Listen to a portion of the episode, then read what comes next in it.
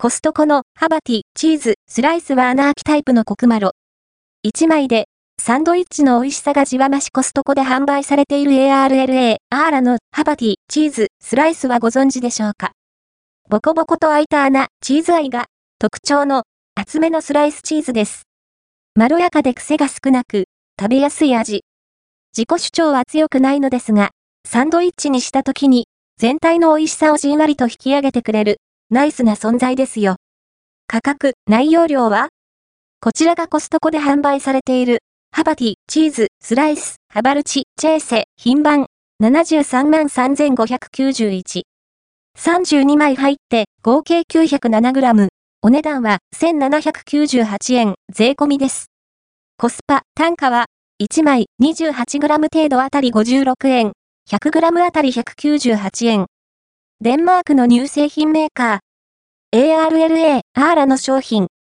本品は、ARLA、USA によりアメリカで製造され、コストコが輸入したものです。チーズ愛のスライスチーズ厚めにスライスされたチーズが16枚重ねかける2となっています。1枚ずつ剥がしやすいよう、白い紙を挟んでありますよ。ハバティはデンマーク生まれのセミハードチーズなんだそう。穴開き、いわゆる、チーズアイ、ガス穴チーズの目がありますね。この1枚で 28g となります。スーパーで見かけるスライスチーズ7枚入りで 112g が1枚 16g なので、1.76倍のボリューム感です。どんな風味？